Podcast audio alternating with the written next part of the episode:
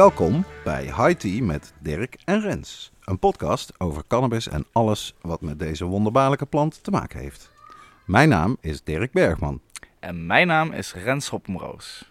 Vandaag nemen we op de 18e aflevering alweer in de tuin van het VOC hoofdkantoor in Eindhoven, waar de vogeltjes vrolijk fluiten en de zon hard schijnt. Ja, vandaag bespreken we nieuws over de wietproef, die volgens burgemeester, eh, de burgemeester van Breda niet meer tijdens deze kabinetsperiode kan beginnen. En we besteden natuurlijk aandacht aan 420, want het is bijna 20 april. Ook in deze aflevering Cannabis Licito, een nieuwe Spaanse campagne om de cannabis social clubs te heropenen. En kweektips voor de buitenkweker. De rubriek De Oude Doos gaat over de Amerikaanse cannabisactivist Jack Herrer, die tien jaar geleden overleed. En we hebben het weer. En we hebben weer wat wijze woorden uit Dirk's rode, broek, rode boekje. Dit is High Tea met Dirk en Rens, aflevering 18.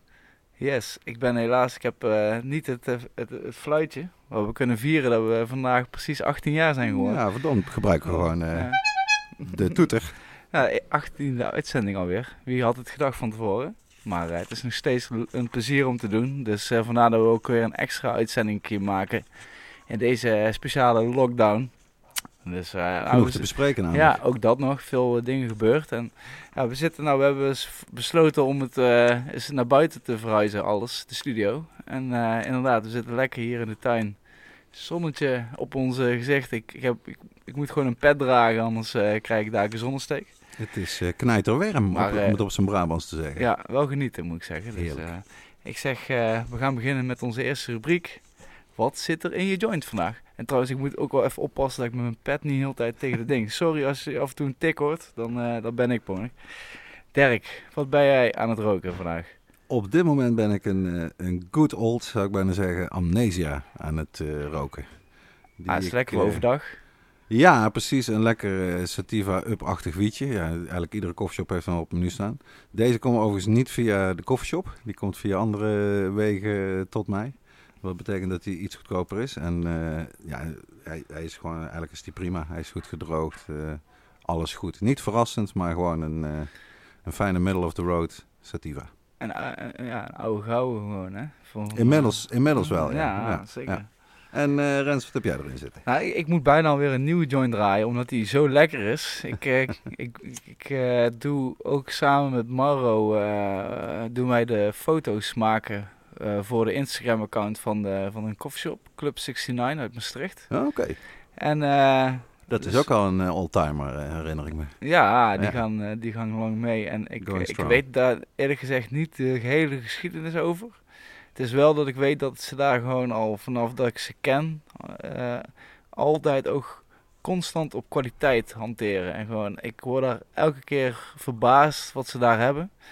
En ze, zijn, uh, ze hebben me weer wat uh, lekkers uh, meegegeven. Die en ik, dat ben jij op dit moment aan het roken? Ja, ik, ik heb een klein, met toestemming van, van, de, van de breeder hemzelf, heb ik een klein stukje afgebroken om toch maar te proeven. Omdat ik het niet kon, ik kon de verleiding eigenlijk niet aan. niet afblijven. Wat is het voor soortje? Nee, ik heb de good old, ook maar zo te zeggen, de good old sour diesel. Van okay. Karma Genetics uh, okay. in mijn joint zitten. Ik moet zeggen, het is echt een heel potent wietje. Echt, het is echt een zuurtje erbij. Ook zo de, de smaak, die, gaat, die gaat alle kanten op. Ik moet wel zeggen, hij is redelijk vers nog, proef ik. Dus dat is... Ik, ik, ik heb echt... ook nog wat chlorofiel. Ja, nou, het is nou gewoon... Kijk, normaal verwacht je zo'n hele diesel nasmaak. En mm -hmm. die, uh, die, die, die komt er nog niet helemaal door. Maar het is wel voor de rest... Het is wel echt... Ja, het is wel genieten gewoon verder. De rest, uh, ook hoe die eruit ziet. Het is uh, prachtige, prachtige wiet. Dus uh, nou, het is even foto's van maken en daarna kunnen we ook de smaaktest van de rest gaan doen. Dus ja, ik ben benieuwd. Ik, ik heb er zin in. Dus uh, als, als ik af en toe heel erg stoned praat, dan weet je in ieder geval waar aan het ligt. Dan doe ik gewoon even... Precies, dan, uh, dan herhalen we het woord even. Tijd voor nieuws. Yes, nieuws over, het, over de wietproef. Volgens de Bredaanse burgemeester Paul Depla is de ambitie om nog in deze kabinetsperiode met de wietproef te beginnen zo goed als onmogelijk. Dat zegt hij tegen Binnenlands Bestuur. Ja. Voor de mensen die misschien niet weten wat Binnenlands Bestuur is. Dat was vroeger altijd een tijdschrift. Volgens mij bestaan ze niet meer in druk. Maar nog zeker wel als website. En dat is eigenlijk dat verplichte kost voor alle ambtenaren. Dus dat leest heel Den Haag, zeg maar, alle ministeries, maar ook op lokaal niveau. Uh, als jij ambtenaar bent, dan lees jij Binnenlands Bestuur. Dus dat is een publicatie om altijd in de gaten te houden. En inderdaad, ja, er was een tijd een soort windstilte hè, rond de wietproef. Je hoorde er gewoon helemaal niks meer over. Op 30 maart, dat staat ook in het verhaal beschreven, zouden de tien deelnemende gemeenten uh, bijeenkomen om duidelijkheid te krijgen over de eisen aan het experiment en een hogere onkostenvergoeding. Want daar hebben een aantal gemeenten over geklaagd. Hè, van ja, als het ons veel geld gaat kosten, dan willen we misschien niet meedoen. Maar uh, ja, die bijeenkomst is natuurlijk niet doorgegaan vanwege de coronacrisis. En nu is het maar helemaal de vraag wat er gaat gebeuren. En de PLA die zegt niet, de wietproef uh, kan niet doorgaan of is mislukt of weet ik veel. Die zegt alleen tijdens deze kabinetsperiode, dus tot en met de, de verkiezingen in maart volgend jaar, zal het niet uh, lukken om te beginnen. Nou, dat ben ik eigenlijk wel met hem eens.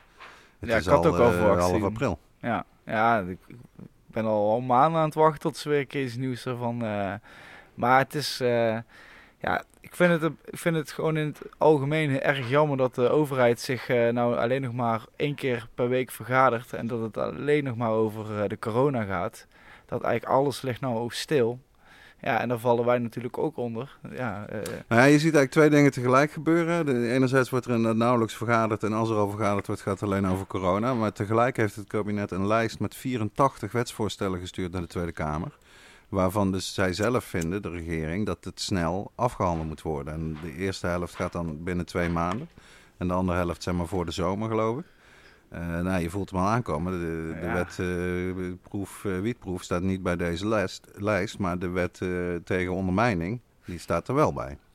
Dus dit is echt de vraag wat ermee gaat gebeuren. Naar aanleiding van dat stuk in Binnenlands Bestuur, ze hebben zelf een updateje vanmorgen erbij gezet. heeft Vera Bergkamp zelf gereageerd dat zij ook om een update nu vraagt aan het kabinet. Dus in die zin was het al een zinvolle actie om zo'n stuk te schrijven. Uh, want ja, het kabinet moet nou in ieder geval iets zeggen over wat gaat er gebeuren met de wietproef. Dus dat wordt weer uh, interessant. Wat ik zelf nog wel interessant ook vind is dat de pla in dat uh, artikel heel duidelijk stelt... telers hebben een jaar nodig voor goede kwaliteit. denk jij dat dat, dat dat reëel is of dat het te lang is of te kort? Vanaf het begin dat ze mogen beginnen tot een jaar dat ze dan goede kwaliteit hebben. Dat, dat zegt hij? Ja. Nou, ik, ik, ik denk persoonlijk dat het uh, minimaal anderhalf jaar wel duurt. Denk okay. ik eerlijk gezegd. Met al, nou ja, kijk, het is gewoon. Je moet het natuurlijk eerst allemaal uh, neerzetten. Sommige mensen hebben het al neergezet. Ja. Uh, het is, sommige mensen zijn, sommige groepen klaar, zeg maar. zijn echt heel erg verder mee. Dus is, dan is het in principe van de grond in. Het is ook wel, ja, het is gewoon een beetje afhankelijk waar je zelf naar ja, kijk, als je gewoon, gewoon snel stekken van een andere grote producent krijgt in Amerika bijvoorbeeld, die Aha. echt al zich heeft bewezen. En Dan je kan je hem- snel schakelen, ja. Dan kun je gewoon snel schakelen. Maar ja, kijk, ik vraag me ook af bijvoorbeeld met wat, wat voor begin startmateriaal ze mee mogen beginnen. Bijvoorbeeld, weet je Uh-huh. wel. Stel je voor Uh-huh. dat ze echt alleen maar met zaden mogen beginnen. Ik weet het niet, want dat, dat heb ik vrijdag nog niet helemaal eh, duidelijk. Maar kijk, als je, als je met zaden mag beginnen, ja, dan duurt het gewoon echt een paar jaar voordat je ook stabiele lijnen hebt. Waar Ja, je, met je eigen, als je met je maar, eigen maar ook gewoon, zaden gewoon ja, maar ook gewoon voor grotere productie. Je hebt natuurlijk wel een stabiele lijn nodig, wil je daar een merk of een naam op Ja, kunnen geven. Nee, absoluut. Ja. Dus eh, ja, ik vind het, ik vind, ik vind, ik moedig de plaats zeker aan dat hij hier eh, door over gaat. Want ik vind het wel fijn dat er in ieder geval eentje, eh, ja, hè, dat er iemand wakker is. dat iemand nog even de dingen wakker schudt. Maar eh, nou ja, kijk, ze, ze hadden het ook nog over gewoon de wietwet. Dat ze dat daar, dat ze liever gewoon hadden ook dat, dat gewoon de wietwet zou ingaan of zo. Dat, Nou, in het artikel staat beschreven wat natuurlijk waar is, dat we een wietwet hadden en dat die in de ijskast is gezet om het experiment mogelijk te en maken. wat maakt dat nou eh, anders dan de experimenten? Wat was nou de, de, Wietwet was, kijk, als we de wietwet zouden krijgen, dan is wiet gewoon voor iedereen gereguleerd veel Nederland. Alle shops tegelijk, geen gedonder. En dat zou, eh, in ieder geval als ik spreek als VOC-voorzitter met die pet op, lijkt me dat een stuk beter dan een heel beperkt experiment met allerlei voorwaarden en eh, ja, allerlei voorspelbare ellende kan je toch wel zeggen, weet je wel, met de regels die er nu nog zijn. En hoeveel producenten zullen ze dan... Uh, gewoon was, vrije markt, gewoon zoals markt. Canada. Gewoon, net zoals bier, gewoon als jij een brouwerij wil beginnen. Ja, het is, als je die tekst wat erop na gaat slaan wat er precies staat, hebben ze daar natuurlijk wel enige limieten in gedaan. Maar dat is, het- kijk, het is anders van opzet. Niet als een experiment, maar gewoon als een wetswijziging. Als gewoon het reguleren van de achterdeur. Want daar eh, gaat het natuurlijk over. Wij zijn altijd als VOC wel kritisch geweest op die wietwet, omdat er geen woord in staat over thuissteelt. En Ja. dat is iets... Kijk, als je het nou hebt over de, de, de soort reset waar mensen het wel over hebben. Deze coronacrisis is een reset. We gaan het allemaal anders doen. Of we kunnen het dan in ieder geval anders gaan doen. Dan zou daar eh, natuurlijk bij horen dat je in plaats van zo'n experiment nou eens een keer doorpakt. Wat August Delors ook heeft gezegd. Gebruik deze crisis eigenlijk om gewoon wat sneller eh, beslissingen te nemen. En gewoon de thuissteelt ook erbij te pakken. Ze kunnen snel beslissingen maken in ieder geval. Dat, is wel, eh, dat hebben ze wel laten zien. Absoluut. Maar eh, ja, deze dingen zu- zullen toch wel te groot zijn. Over legaliseren gesproken, dat Ja. haakt wel direct Haakt aan lekker in. over onze volgende onderwerp. Cannabis licito. Ja. Of als ik het goed, in ieder geval goed uitspreek. Cannabis legaliseren in Spanje. Ik zal even... Cannabis Licito is de naam van een nieuwe Spaanse campagne om de cannabis social clubs te heropenen en de toegang tot cannabis voor medicinale gebruikers te waarborgen. Ja, klopt. Het is deze week eh, van start gegaan. Ook die hashtag, hè, cannabis licito, L-I-C-I-T-O. Dat betekent eigenlijk gewoon legale cannabis. En dat is een oproep van een, eh, ja, een groot aantal eh, organisaties. Eh Encot zit daar bijvoorbeeld ook bij, de Europese Organisatie voor Beter Drugsbeleid. Maar ook federaties van cannabis social clubs, waarin ze zeggen, ja, sinds eh, 18 maart eh, is alles gedwongen dicht. En omdat in Spanje helemaal geen medicinaal cannabis eh, eh, systeem is, zijn alle medicinale cannabisgebruikers afhankelijk van de cannabis social clubs, die nu dus allemaal dicht zijn sinds 18 maart. Totaal onhoudbare situatie. Dus de oproep is, eh, zorg dat je, dat je in ieder geval voor die mensen de toegang garandeert tot medicinale cannabis. De cannabis uit de, de social clubs. Maar eh, in bredere zin eh, zorg dat ook de illegale markt hier niet, want dat gebeurt natuurlijk nu. De- Ja. Iedereen moet wel naar de zwarte markt, want alle clubs zijn gedwongen dicht. Dus een, ja, een goede actie. Je zou zeggen, hij komt vrij laat. Hè? Dat hadden ze eigenlijk ook na een paar dagen kunnen weten dat dit eh, niet zou gaan werken. Ik wou net zeggen, het is een maand geleden ongeveer dat ze sloten. Ja, het Ja. lijkt een beetje alsof ze niet konden geloven dat het echt zo lang zou gaan duren. En dat ze dat nu toch onder ogen moeten zien. Ja, ja, ja, ik vind het wel heel goed dat ze zoiets doen. Het is inderdaad het is een hele andere situatie als wij hier in Nederland hebben. Ja. Want hier, de coffeeshops zijn gewoon nog open. Alleen afhalen, maar gewoon nog open. Nou ja, je Eh, ziet het wereldwijd is dit eigenlijk een, eh, een fenomeen. In, eh, in Californië hebben ze ook gezegd, dit zijn essential businesses, die blijven open. En dan in Amerika en ook in Canada is het dan een kwestie van, eh, vaak noemen ze dat eh, pick-up on the curb delivery. Dus Ja. dat, je, dat mensen echt zeg maar vanuit die winkel aankomen lopen en bij jou in de auto zetten bijvoorbeeld. Ja, en veel deliveries gewoon zo. En heel Ja. veel delivery. Ja. En dat is, eh, ja, Jezus, als, laten we dat in Nederland toch ook in godsnaam gewoon eh, toe gaan staan. Waarom niet alles kan geleverd worden. Dat is ook een biertax. Ja. Dus ja, het is, ik, ik zou het ook wel echt toejuichen. Ja, dus dit is interessant om te zien hoe de politiek in Spanje daarop gaat reageren. Want ze vragen expliciet om ook erkenning van de belangrijke rol die cannabis social clubs nu al jaren hebben in Spanje. En dat is natuurlijk zo. Want het werkt daar eh, prima. Kijk, het is nou, niks is perfect, dus dat systeem daar ook niet.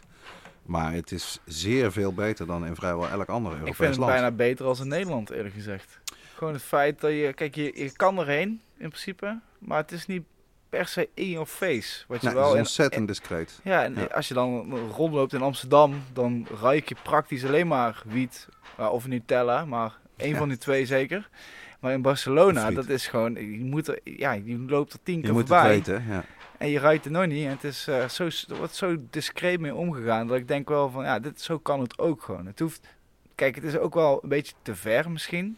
Je zou er een beetje tussenin kunnen gaan zitten. Ja, dat je ook geen ramen hebt en zo, Ja. dat, je, dat je geen tuin kan hebben en zo. Dat vind ik, dat vind ik een beetje jammer. Dat, eh, dat, dat, daar kan, kan ik niet op wachten, op zo'n mooie club. Ja, man. Die waren er Bij het wel. strand of zo, of met een mooi dakterras. Ik ben wel in clubs geweest waar ze dan, eh, vaak hadden ze dan enigszins overdekt, maar dan hadden ze wel degelijk een buitenruimte. Ja, dat is natuurlijk met het weer wat je daar meestal hebt. Ja, kom op, je bent in Spanje en dan ga je de hele tijd binnen zitten, weet je wel. Fantastico, Dus, eh, Ja, dat is een nadeel van die clubs, zeker. Tijd voor, een, eh, voor wat vleugeltjes, Rens. niet gesponsord.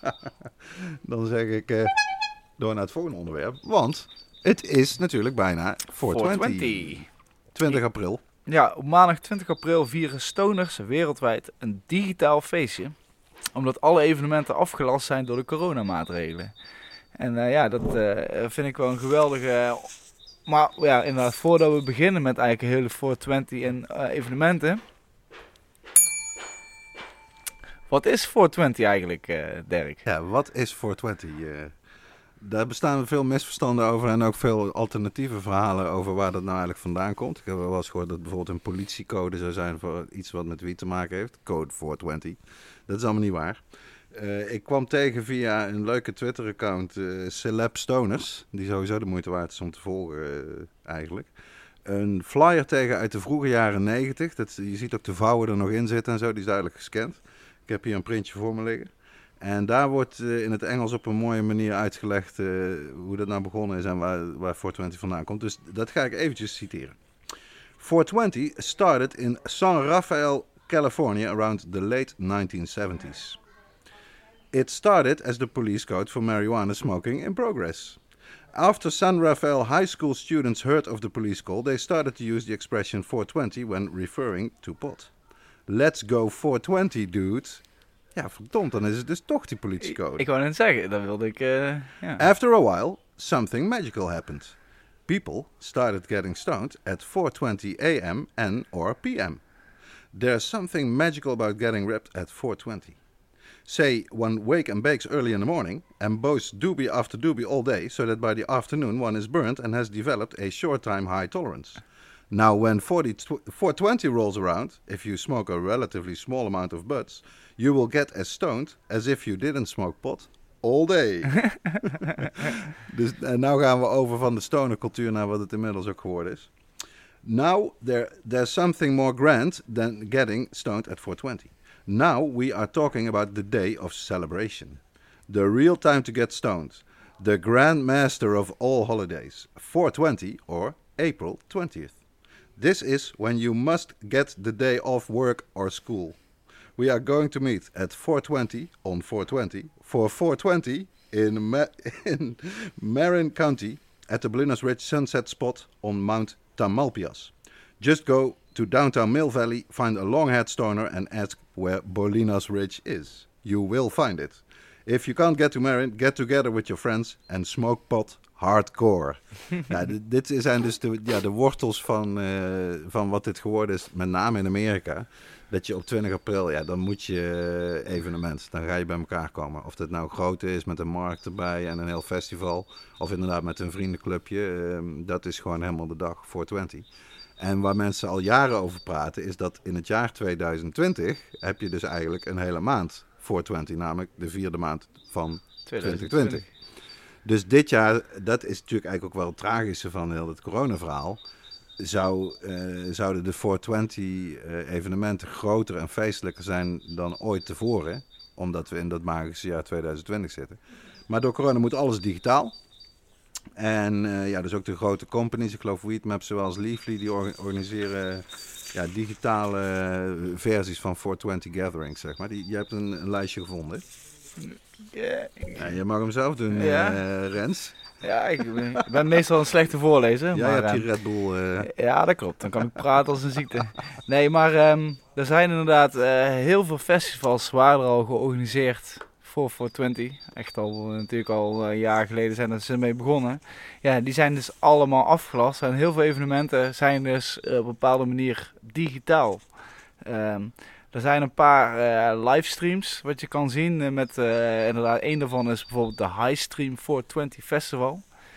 En de, ze gaan een tribu tribute doen aan Charlotte Figgy. De, de, de, het CBD-meisje waar we het vorige uitzending over hadden gehad. ze gaan een special 420 edition of Great Moments in Weed History doen. Ah, dat is een goede podcast. Ja, ja with Abdullah Said en David Sien Bienstock. Bienstock, ja. En uh, ze doen ook bijvoorbeeld een ice water uh, hash workshop met Frenchy Canoli. Kijk, dat zijn dus dingetjes dat wel leuk is om... Oké dan, uh, en dan kan je gewoon inpluggen op de stream en kijken. Naar ja, ik zal, we zullen ook de, de linkjes onder bij deze... Burner ging toch ook iets doen? Ja, Burner gaat ook iets doen. Kijk, er zijn dus naast... Leg nog even uit wie Burner is. Ja, Burner is...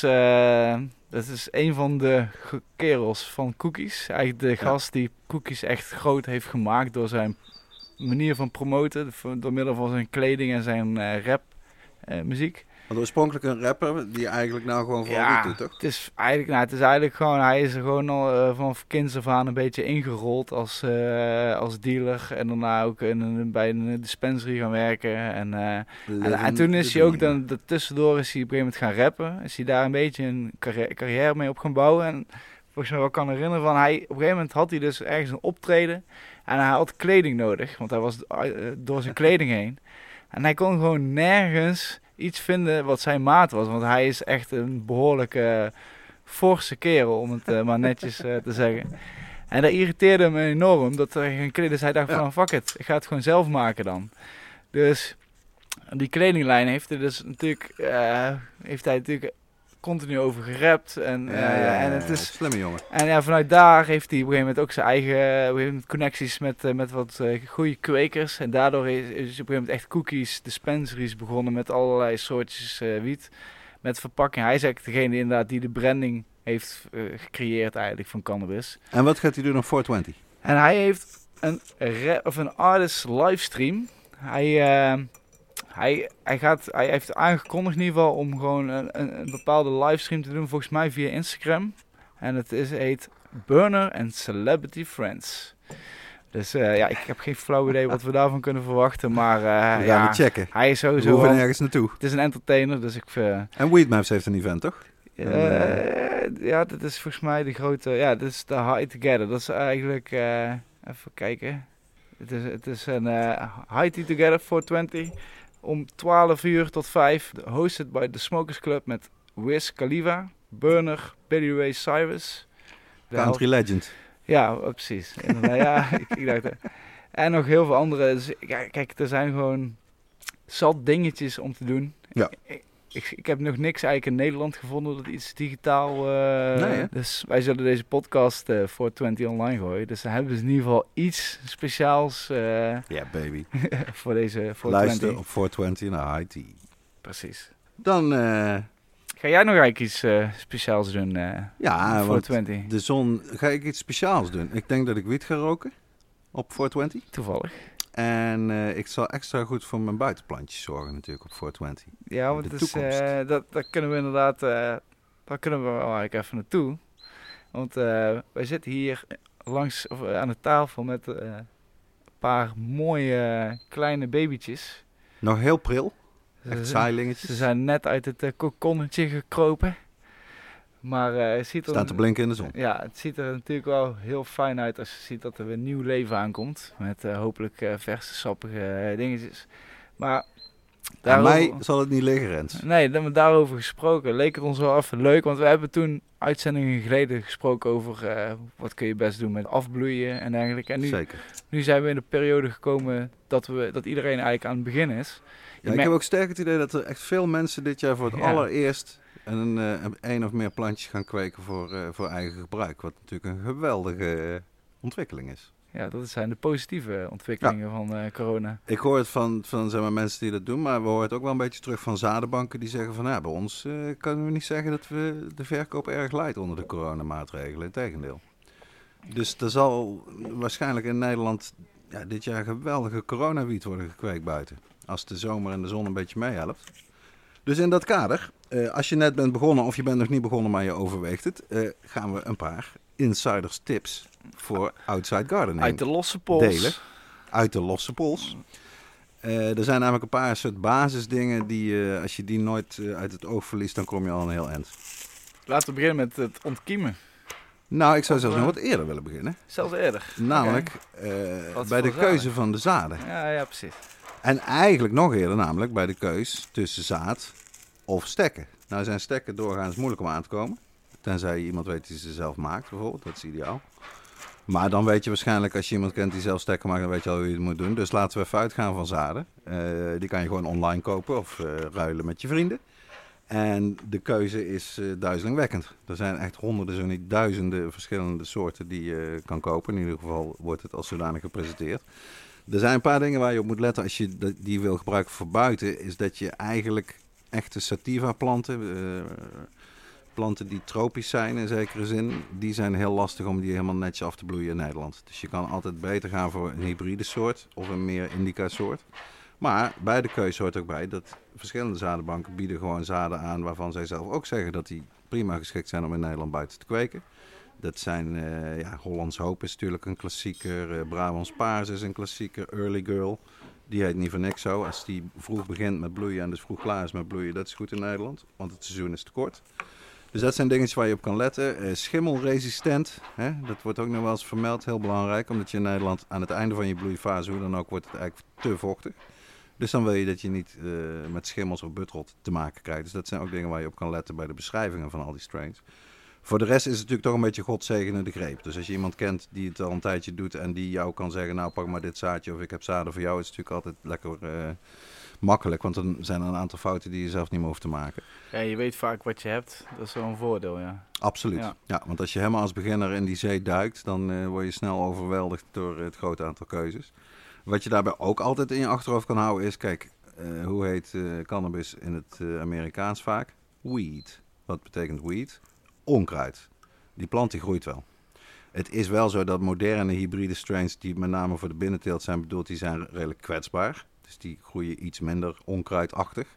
Maar in principe blijft het zo, ook als je geen voeding geeft, als je gewoon hè, met je boeren gezonde verstand met die plant omgaat, dan lukt het eigenlijk altijd wel. Maar goed, dan lopen we al vooruit, want inderdaad, hoe ga je ontkiemen?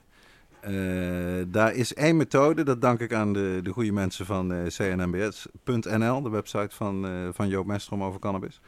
Er is één methode die inderdaad eigenlijk nooit faalt. En ik heb jarenlang ook met watjes en allerlei dingen zitten rommelen. En je zaden in, in, het water gooien. Al die dingen geprobeerd rechtstreeks in de aarde. Maar de koffiefiltermethode, dat blijkt de meest foolproof methode te zijn die altijd werkt. En die komt er in het kort op neer. Je kan ook gewoon even zoeken op internet, zodat het linkje er ook onder plaatsen. Maar je pakt koffiefilters, liefst ongebleekte, van die bruine bio-modelletje. Die maak je helemaal nat. Dus uh, je laat ze even uitdruipen, maar verder zijn ze gewoon helemaal nat. Mm -hmm. Daar doe je je zaden in. Uh, een stuk of 4, 5, netjes op een rijtje. Uh, puntje naar beneden, altijd belangrijk. Je ziet dus het puntje als je goed naar die zaden kijkt. Die moet naar beneden toe, want daar gaat het worteltje uitkomen. Dan doe je die volledige koffiefilter weer dicht en die doe je in een plastic zak. Die je gewoon koopt bij een supermarkt, van die diepvrieszakken die je kan sluiten bovenaan. Dat is wel belangrijk, je moet ze kunnen sluiten. Uh, en die hang je aan de binnenkant van een kast. Ook dat is een ideale en beproefde methode, want dan is het namelijk donker. En hangen ze daar en heb je overzicht en prima. Als je dat doet, zal je altijd na twee, drie dagen heb je resultaat. Komt die wortel eruit. Als die wortel er niet uitkomt, is het zaadje gewoon dood. Dus je hebt echt gegarandeerd resultaat. Uh, en vanaf daar ga je gewoon, ja, ik zeg, ik ben zelf een echte aardekweker. Hè. Je kan van alles kweken, maar ik vind aarde het fijnste, het makkelijkste, het meest natuurlijk. Gewoon een klein potje, uh, worteltje naar beneden, ongeveer uh, 2, 3 centimeter onder het aardoppervlak. En licht aarde eroverheen schudden. Niet te veel aanstampen, want anders kost het te veel moeite voor het zaadje om er doorheen te komen. En dan lukt het vanzelf. En daarna is het in de eerste fase, als je dat priele kleine zeilingplantje hebt, heel belangrijk dat die genoeg licht krijgt. Als je jouw plantje alleen maar binnen kan zetten en er komt nauwelijks zon bij, dan zal je zien dat hij zich heel erg gaat strekken. Dan wordt hij heel lang, gaat hij omvallen en voor je het weet is die plant gewoon verloren. Want dan gaat hij een beetje rotten bij de basis van de stam. Dat gaat helemaal verkeerd. Dat kan je dus voorkomen door te zorgen dat hij genoeg direct licht krijgt, liefst zonlicht. En dat hij enig uh, briesje krijgt. Dus dit soort dagen, zoals de dag die we vandaag beleven, dat het echt 25, 26 graden is met een licht briesje en veel zonneschijn. Perfect voor zaailingetjes. Je ziet nou namelijk dat ze niet hun energie hoeven te steken en naar boven te groeien om meer licht te vangen. Maar gewoon in bladontwikkeling en een sterkere stam. Juist ook omdat ze door dat lichte briesje steeds een beetje op en neer bewegen wat ze binnen niet doen. Dus dit is iets wat ik uit jaren ervaring kan zeggen. Probeer zoveel mogelijk die plant, ook al heb je alleen maar een balkonnetje, ook als zeiling buiten te zetten. Als de temperatuur het maar even toelaat. En dat is zeg maar vanaf ongeveer 14 graden, dan, dan kan je het wel gewoon doen. Daar worden ze hard van, letterlijk en figuurlijk. Dus uh, tot zover de buitentips. Want als ze eenmaal uit dat stadium zijn en uh, zijtakjes gaan maken, dan uh, wijst het zich vanzelf. Moet je gewoon op tijd overpotten, zorgen dat die potten groot genoeg zijn en niet te veel water geven. Er, wordt altijd, er zijn meer fouten met te veel water geven dan met te weinig. En dat geldt zeker ook voor voeding. Ja, nou, daar komen we in een andere aflevering op terug, Rens. ja, precies. We, houden, we, gaan, we, we blijven met deze plantjes we houden de update uh, uh, in leven, laten we zo zeggen. Dan houden we. Ja, we zitten nu op ongeveer 7 centimeter. Ja, dus ook, ook als je zelf aan het kweken bent, Heb je vragen? Stuur, ook stuur je foto in of zo. Of als je de vragen hebt. De antwoord. Ja, als je vragen hebt. Wij, wij kunnen hier over, alles over lullen in ieder geval. Overal over lullen. Dus uh, ondertussen draai ik even een klein high-tea podcast jointje. Anders, uh, kijk... We zijn alweer toe aan onze rubriek de oude doos. Ja, precies. Kunnen we ondertussen... Dirk, wat heb jij deze week of deze keer uitgekozen? Nou, gisteren was het uh, 15 april. En was het precies tien jaar geleden dat Jack Herrer overleed in Oregon, in Amerika. Nou zullen de meeste luisteraars misschien die naam Jack Herrer eigenlijk alleen maar kennen als een soort wiet. Goeie wiet. Uh, in de voorbereiding hadden we het hier even over. En jij zei dat jij ook lang voordat je wist dat Jack Herrer een bestaande persoon was, erachter kwam dat het goede wiet was. Hoe zat dat? Ja, ik, ik, heb, uh, ik heb drie jaar in een bos op school gezeten. En uh, ik heb er op een gegeven moment een beetje een, was een soort van, een, een hoe zeg je dat? Een ritueeltje om zo maar te zeggen. om eigenlijk elke dag na school ging ik met, ging ik met een maatje van me die ik daarop kennen, gingen we altijd na school gingen we lekker jointje roken uh, in het zonnetje vaak. In de schitterende stad De Mos. In De Mos, inderdaad. En de dichtstbijzijnde koffieshop was de Pistas van de, de oh, ja. Company, de Pistas. En uh, ja, dat, ik was echt net 18. Ik, nog, ik ben ook echt toen een beetje begonnen met blowen, dus ik was ook... Je kwam net kijken? Ik kwam net kijken, ik had geen kennis erover, maar ik wist wel toen ik één keer die Jack Herrer joint had gerookt van wauw, deze is wel ontzettend de lekker. champagne onder de wietsoorten. Dat was uh, dus eigenlijk, ja, ik heb echt een, ik denk wel twee jaar lang bijna elke dag een uh, Jack Herrer jointje nice. gerookt. Ja, en, en later, veel later inderdaad, uh, kreeg ik pas zo wat voor invloed deze man ook heeft gehad eigenlijk in de cannabisindustrie. Ja, geweldig levensverhaal ook. Hij is dus tien jaar geleden overleden, geboren in 1939. En de eerste 30 jaar van zijn leven was hij een totaal square, conservatieve, republikeins stemmende Korea-veteraan. Met een keurig net gezinnetje.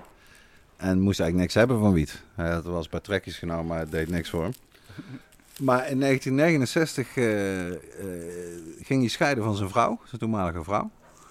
En daarna ging het allemaal redelijk snel. En een, cruciaal uh, moment in die saga, dat wordt ook mooi verteld in een mooie documentaire die over Jack Herrer is gemaakt. The Emperor of Hemp. We zullen het linkje onder de uitzending plaatsen. Een, uh, een, een, prachtige, jonge, roodharige jonge dame. Uh, daar, kreeg hij, daar maakte hij kennis mee. En op enig moment zegt ze tegen hem... ik wil graag seks met je hebben, Jack. Maar alleen als we eerst samen high worden. Dus toen stond hij enigszins voor een dilemma, want hij vond het eigenlijk allemaal maar niks, al het uh, drugsgedoe, zeg maar. Maar ja, die buitengewoon uh, aantrekkelijke jonge dame stond daar. Dus, uh, nou ja, lang verhaal kort. Hij werd zo stoned als een granaal en had de beste seks die hij ooit van zijn leven had gehad. En hij dacht, wauw, deze plant, ik wil meer weten over deze plant. En wat belangrijk is daarbij, is dat hij eigenlijk altijd vanaf het begin die informatie die hij toen is gaan zoeken, die wilde hij delen met zoveel mogelijk mensen. En zo kwam hij inderdaad achter de meest uh, ja, bijna niet te geloven verhalen rond die plant en met name ook rond de oorlog tegen die plant. Waarom is die plant verboden? Hoe is dat destijds gegaan? Dus wat tegenwoordig veel mensen, zeker cannabisactivisten, allemaal wel weten, hè, dat destijds de, de, de krantenbaron Hearst min of meer samenspande met Dupont, omdat plastic net was uitgevonden. Ze wilden geen henneppapier, ze wilden geen hennepplastic. Uh, de kranten konden mooi volgeschreven worden met allerlei horrorverhalen over wiet. Al dit soort informatie is... al een manier om te discrimineren. Ja, dit is bijna allemaal door Jack Herrer naar boven gebracht. Uh, vanaf ongeveer de vroege jaren 70. Want, uh, nou goed, hij is verhuisd naar Californië, naar, naar Venice Beach heeft hij een van de eerste headshops van Amerika opgericht om glazen pijpjes te verkopen met name. En is hij zijn levenslange vriend en mentor uh, Captain Ed tegengekomen, ook een legendarische figuur. En vanaf dat moment zijn zij heel systematisch die informatie gaan verzamelen en naar buiten gaan brengen. En dat heeft dan uiteindelijk geleid in 1985 tot de eerste editie van The Emperor Wears No Clothes, het bekendste boek van Jack Herrer. En ook hier voor ons. Ja, we hebben het hier liggen. De, the authoritative, or authoritative Historical Record of the Cannabis Plant, Marijuana Prohibition and How Hemp Can Still Save the World. Nou, dan heb je de inhoud meteen uh, goed samengevat van het boek. De, de, editie die ik heb, dat is de eerste Britse editie notabene. Die is vrij onleesbaar, omdat die uh, met een heel nieuwe vormgeving... De desktop publishing was volgens mij net uitgevonden toen. Uh, dat ziet er echt niet uit. Maar de, inmiddels zijn er geloof ik 30 edities uh, van verschenen. Dat is echt een bestseller. En het interessante is ook, dat kwam dus uit in 1985. Midden in de Reagan-periode. Dat in Amerika zeg maar, de war on drugs heel veel heftiger werd. En ook voornamelijk tegen wiet werd gevoerd. Niet tegen heroïne of cocaïne. Nee, alles tegen wiet, zeg maar. Dat werd steeds erger. Dus dat hij juist op dat moment komt met zo'n boek, wat ook zo'n, uh, wat inslaat als een bom, is heel belangrijk. Want allerlei jongere generaties die zelf helemaal niet de jaren 60 hadden meegemaakt, die kregen nou ineens die informatie voorgeschoten toe verrot het allemaal in elkaar steekt. En uh, dat heeft een enorm effect gehad, ook buiten Amerika, omdat hij hij bleef ook lezingen geven, rondtoeren, weet je wel, boeksignings, interviews geven aan zoveel mogelijk media. Steeds met die ene boodschap. Uh, dat cannabisverbod, dat moet weg. En die plant die kan de wereld redden. Dus uh, ja, een fascinerende figuur. Heeft ook wel wat kritiek gekregen door de jaren heen. Omdat met name bijvoorbeeld het verhaal over Dupont en de, de, de samenzwering of samenwerking die er zou zijn. Dat is maar de vraag of dat allemaal letterlijk zo is gebeurd zoals hij dat beschrijft in de Emperor. Maar Kijk, dat hoort ook een beetje bij activisme, dat je je boodschap soms wat harder aanzet. Omdat er zoveel propaganda en echt keiharde leugens zijn over wiet. Dat jij je misschien ook vrij voelt om enigszins uh, vrij om te springen met de feiten die er zijn. En die toch op een bepaalde manier te presenteren. Daar heb ik zelf niet zoveel moeite mee, want je wil mensen wakker maken. En die kunnen ook hun eigen research gaan doen. En het grootste deel van het verhaal klopt natuurlijk als een bus, wat in de Emperor West No Close staat. Dus uh, ja, een belangrijke man. En uh, Ben Dronkers kende hem ook al jaren natuurlijk, zoals hij uit Rosenthal ook al jaren kende. Zij, die beide mannen hebben een grote rol gespeeld ook bij het eerste Hashmuseum in Amsterdam. Ze zei gewoon tegen Ben, kom op man, je moet een museum beginnen. Je hebt geld, uh, hup, ga ervoor. Amsterdam. Amsterdam. dus daar kwam het idee vandaan, wat Ben ook altijd ruiterlijk heeft toegegeven. En dus in 1994 uit mijn hoofd is Sensi uitgekomen met die strain, Jack Herrer. En ja, dat vond ik zelf ook wel prachtig. Kijk, als je zo'n belangrijke man zijn eigen wietstreng geeft, dan wil je wel komen met iets wat heel erg goed is. Dus ik heb die, die soort altijd gezien als dat Sensi Seeds op dat moment zijn, zijn de allersterkste en beste genetica die ze hadden, heeft gebruikt om die soort te maken. Drie, dat is een drieweg kruising. Skunk nummer 1, de originele van Sam de Skunkman, zeg maar. Uh, Northern Lights nummer 5. Wat ook echt een legendarische plant is, waar heel veel mee doorgekruist is. En een originele Hees landras, waarschijnlijk uit Mexico. Die komt volgens mij ook uit die hoek van Neville destijds, weet je wel. Die, ja, die zal uh, Sam Skunkman toen ook mee hebben genomen. Precies. En die samen, uh, dat is dus Jack Herrer de strain geworden. De champagne onder de wietsoorten. En het interessante is, dat zijn eigenlijk vier fenotypes volgens mij. Wat betekent een fenotype is zeg maar, je hebt één soort, maar die kan ook best wel afwijken binnen de soort. Als kinderen? Ja, want het ligt maar net welke invloed hè, van die voorouders, om zo te zeggen, het sterkst is in dat specifieke zaadje. En dat weten we inmiddels van Jack Herrer, dat hij eigenlijk op vier manieren kan uitgroeien, die ook dus best wel een ander effect en uiterlijk geven.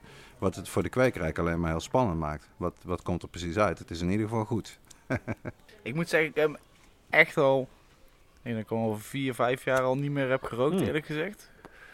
Echt uh, de originele, denk ik. Want, uh, ik weet nog dat ik echt wel jaren aan uh, het hoofd heb gezeurd van Shiva, de dochter, een van de dochters van Ben. Of ze het niet voor mij een paar Jack Herrer zaadjes van niks kon fixen die ik dan kon kweken. Ja, ja, moeilijk, moeilijk. want ze geven niet graag iets weg toch bij de Sensi Seeds op, dat, op die manier. Als het om zaden gaat, wel merchandise. Maar uiteindelijk kreeg ik inderdaad zo'n doosje. Dat was echt wel top, ja. En ik heb hem, uh, ja, ik heb wel drie, vier keer heb ik hem buiten gekweekt, die Jack Herrer. Dat kan gewoon. Als je, het, uh, als je een beetje weet wat je aan het doen bent, dan haal je daar ook buiten gewoon een heel mooi resultaat vanaf van die plant. Ja, ja goede is, tijden. Uh, goede tijden, ja, zeker weten. Ja, het is wat ik nog, nog wilde zeggen over Jack Herrer. Dus het is wel heel interessant. Als je het van, want zijn documentaire staat op YouTube voor iedereen te bekijken. We zullen ook een linkje eronder zetten weer. Maar het is fascinerend om te zien dat hij pas echt op zo'n late leeftijd, misschien na zijn 40 Nee, op zijn 30ste. Oh, Oké. Nou, na, na, die scheiding. Ja, het is gewoon mooi dat hij dan ook heel. Je ziet hem die hele omslag maken. Van eerst zakenman, altijd een pak, altijd blouse aan, strak. Tot op een gegeven moment dat die, die captain Ed tegen hem zegt: van ja, jij loopt allemaal over hemp uh, hier allemaal te praten. Maar jij loopt gewoon in plastic en uh, nylon en uh, bla bla bla. Dat, dat, dat kan toch niet? En dat heeft bij hem toen ook een oogje, eh, een dingetje geopend. En ja, daarna is hij toch alleen maar hennep kleding gaan dragen Ja. ook en dergelijke. Dus Ja. het is... eh, ja, het is, het is, eh, ik moet zeggen, ik had hem pas vorige week voor de, voor de eerste keer gezien. En het is eigenlijk best wel fascinerend. Ja, wat toch zo'n man eigenlijk ook wel heeft gedaan. Ook wel. Dat je, als je hem zo ziet in New York, daar die speech geven. Het Ja, is man. wel... Het is een ja, het, held. is, het is ook een imposante kerel om Een te beer zien. van een vent. Ja, ik, ik heb hem helaas niet mogen ontmoeten. Ik heb hem zelf één keer eh, kort ontmoet. Ik heb deze week mijn column voor CNNBS ook over Jack Herrer eh, geschreven. Wie was Jack Herrer? Zullen we ook een linkje eh, van onder de uitzending zetten. In 1995, tijdens, tijdens de Hightimes Cup in Amsterdam. In, ach, hoe heet het ook weer? Naast het politiebureau. Waar destijds in ieder geval de Hightimes Cup werd gehouden. Daar was hij en hij verkocht een speciale editie van de Emperor. Die was helemaal gedrukt op henneppapier. Die zag er ook echt schitterend uit. Die signeerde die ter plaatse. Met een opdracht erbij als je wilde. Want het was ook helemaal niet zo druk destijds nog, die Hightimes Cup. Maar het kostte 50 Amerikaanse dollar. En die, die stond toen nog hoog, zeg maar, in die tijd. Ja. Dus dit zou denk ik tegenwoordig 75 euro zijn. En ik had al een shirtje gekocht, heel mooi, van de Items Cup. Ik had geloof ik nog een ander boek gekocht. Ik denk, kom op Dirk, je kan niet al je geld hier uitgeven aan ieder ding wat je wel mooi vindt. Maar nou ja, lang verhaal kort. ik heb een kort praatje gemaakt met Jack, was heel cool. Ik heb gevraagd of ik foto's mocht maken, dat mocht. Die heb ik ook gemaakt, prima. Vaak heb je ze nog? Ja, die heb ik nog.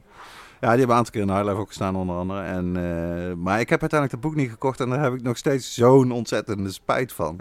Want die, waren, die zijn er echt maar heel weinig op hen op papier. Want zeker toen was dat gewoon nog best lastig te krijgen. Ja. Het kan allemaal wel, maar die hele industrie is eigenlijk weggevaagd. Dat moet allemaal opnieuw worden opgebouwd, behalve in China. Eh, nog steeds is dat eigenlijk de grote uitzondering waar de hennepindustrie altijd door is gegaan, zeg maar.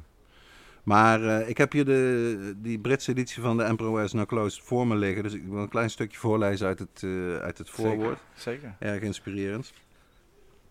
Dit schreef Jack. Finally, I hope that this book helps everyone understand the true nature of cannabis hemp. And that you, dear reader, decide to become active in the effort to end this crime against man and nature, marijuana prohibition. This book is meant to provide you with the tools, the sense of outrage, and the empowerment needed to overcome the forces of personal repression. We have tried to be as factual and accurate as humanly possible, but there will always be revisions and corrections needed. Please send me copies of any documents and materials that will make the next edition of Emperor even stronger. We have already won the day, only no one knows it yet. En dat schreef hij in eh, 1994. Ja, eh, zo is het mensen. Eh, word actief. Of hij dat nou doet door met het VOC mee te helpen of bij een andere organisatie of voor mij begin je zelf eentje. Eh, ondersteun die strijd. Want ook in Nederland is dat nog nodig. Er worden nog steeds duizend mensen of duizend families soms per jaar op straat gezet voor, eh, voor een plant te kweken. Ja. Eh, dat is schandalig. Dat kan niet lang meer duren. Nee, inderdaad. Dus, eh, maar ja, heel goed. We, alle dingetjes eh, zetten we onder in eh, de, de comments. Yep. Even kijken, dan gaan we eigenlijk alweer bijna tot naar het laatste stukje, Dirk. Want, Ja, we vliegen er doorheen. Ik weet niet of dat nou die Red Bull is of die eh ja, ja, sorry. Amnesia. Ja, niet wat sativa roken, Dirk. Daar gaan we wel veel te snel door. eh. Nee, ik zeg, eh, we, ga, we gaan, eh, ik zal eh, iedereen... Oh Ja, de reacties van luisteraars. ja, ja, zeker. Ehm, Hoe zit het daarmee? Nou, het is tot nu toe even, want we zijn natuurlijk weer maar een paar dagen na de vorige uitzending weer aan het opnemen. Dus we hebben nog weinig reacties gehad. Maar, We hebben de prijsvraag achter de rug natuurlijk. dat ook. Dus, maar dit is een extra, extra oproepje. Want ik heb wel een nieuwtje om te presenteren. Kijk, Eh, we like that. Ja, een klein, klein nieuwtje. Nee, de, eh, wij krijgen binnenkort krijgen wat zaadjes eh, die wij weg mogen geven. Van eh, de heer Karma Genetics. Himself. Yes, hij ook trouwe luisteraar. En hij is ook bij ons in de uitzending geweest. Dat is een van de, een van de Best beluisterde aflevering. Zo, dat, dat, dat En zeker. terecht, ja, ja. hij is een interessante, interessante man. En hij heeft een mooi verhaal ook. Dus ehm en zeker hij heeft goede zaadjes. Ja, en zijn zaadjes. Het is grappig ook, want je hebt zelf ook wat zaadjes van hem hier buiten staan. En je ziet gewoon, degene die het beste doen, dat zijn toch gewoon karma zaadjes. Dus, het is- Ah, het is een beperkte steekproef, hè? ja, oké. maar voor mijn gevoel, het bevestigt wel altijd mijn eh, vertrouwen in hem. Ja. Absoluut. Dus eh, nou ja, de oproep is duidelijk. Stuur gewoon een reactie in. Als je een eh, suggestie hebt voor een gast, een vraag, Een kweek, eh, kweekprobleem. Stuur die in. Naar, eh, mail naar hightpodcast.gmail.com. Podcast met een T. Of laat hem gewoon eh, onder de uitzending achter als comment. Ja, bij de YouTube of op Instagram of bij Soundcloud, daar kan het. Want we hebben ook nog een paar exemplaren van het prachtige fotoboek van Steve Fleur. Ja. Humboldt Green Gold USA. Over de wietteelt in Californië op de oude stijl. Mom en Pop Farms. Echt schitterende foto's. Dus die kunnen we ook nog steeds weggeven aan mensen die met de, de leukste reactie van de Van de- afgelopen periode gaan komen. Ja, zeker weten. Dus eh, schroom je niet. En, eh, want wie weet krijg jij eh, nog, eh, nog niet, eh, ik weet nog niet precies welke zaden het zijn, maar eh, geloof me, het is altijd eh, zaden die iedereen wil hebben, geloof ik. Dus, eh, dus eh, schroom niet om jouw vraag of, en, eh, of eh, opmerking in te zenden. Dan gaan we naar de laatste, Dirk, voordat we deze eh, podcast weer eh, sluiten. Oké dan. De wijze woorden. Ik ben even het eh, geluidseffect vergeten op tafel te zetten. Shit. Voor de rubriek wijze Doe woorden. hem met Dus je kopje. Het Nou, klinkt die- iets eh, minder goed. De rubriek wijze woorden. Voor die rubriek kies ik voor elke aflevering een citaat uit mijn rode citatenboekje. Wat ik al sinds 2003 bijhoud. En vandaag heb ik een citaat gekozen van Swami Vivekananda. Die leefde van 1863 tot 1902. En die wordt beschouwd als een van de belangrijkste recente vertegenwoordigers van de Vedanta, de filosofie van het Hindoeïsme. Hier komen zijn wijze woorden. Elke progressie die de wereld heeft gemaakt, kwam door liefde. Kritiek heeft nooit iets opgeleverd, al is het duizenden jaren geprobeerd. Afkeuring leidt tot niets. Kijk, Wijze woorden. Dat Zou is, eh, ik zeggen, dat is er weer eentje om over na te denken. zonder meer. Nou ja, het is wel zo. Ik vind ook om even nog af te sluiten eh, op het hele dingetje. Het is wel zo, ook deze hele coronacrisis. Het is gewoon een beetje ook hoe je je instelt en waar je naar kijkt. Maar eh, ik zie positieve dingen in, de- in de horizon. Dus eh, ik Sowieso. hoop eh, dat we hier daar snel weer uit, uit zijn. Ik hoop dat iedereen veilig en gezond daar thuis zelf is. Dat iedereen zijn handen blijft wassen. Ook wel belangrijk in ieder geval. En ik denk dat we in ieder geval over een paar weken weer heel anders over kijken. Dat hoop ik in ieder geval. Maar dan gaan we deze uitzending weer sluiten. Of heb je nog een, nog een mooi verhaal voor de luisteraars, Dirk? Nou, ik heb nog een prachtig verhaal. Maar dat bewaar ik natuurlijk voor aflevering 19 Oké. van High Tea. Nou, in ieder geval allemaal dankjewel weer voor het luisteren. En eh, tot de volgende keer. Houdoe.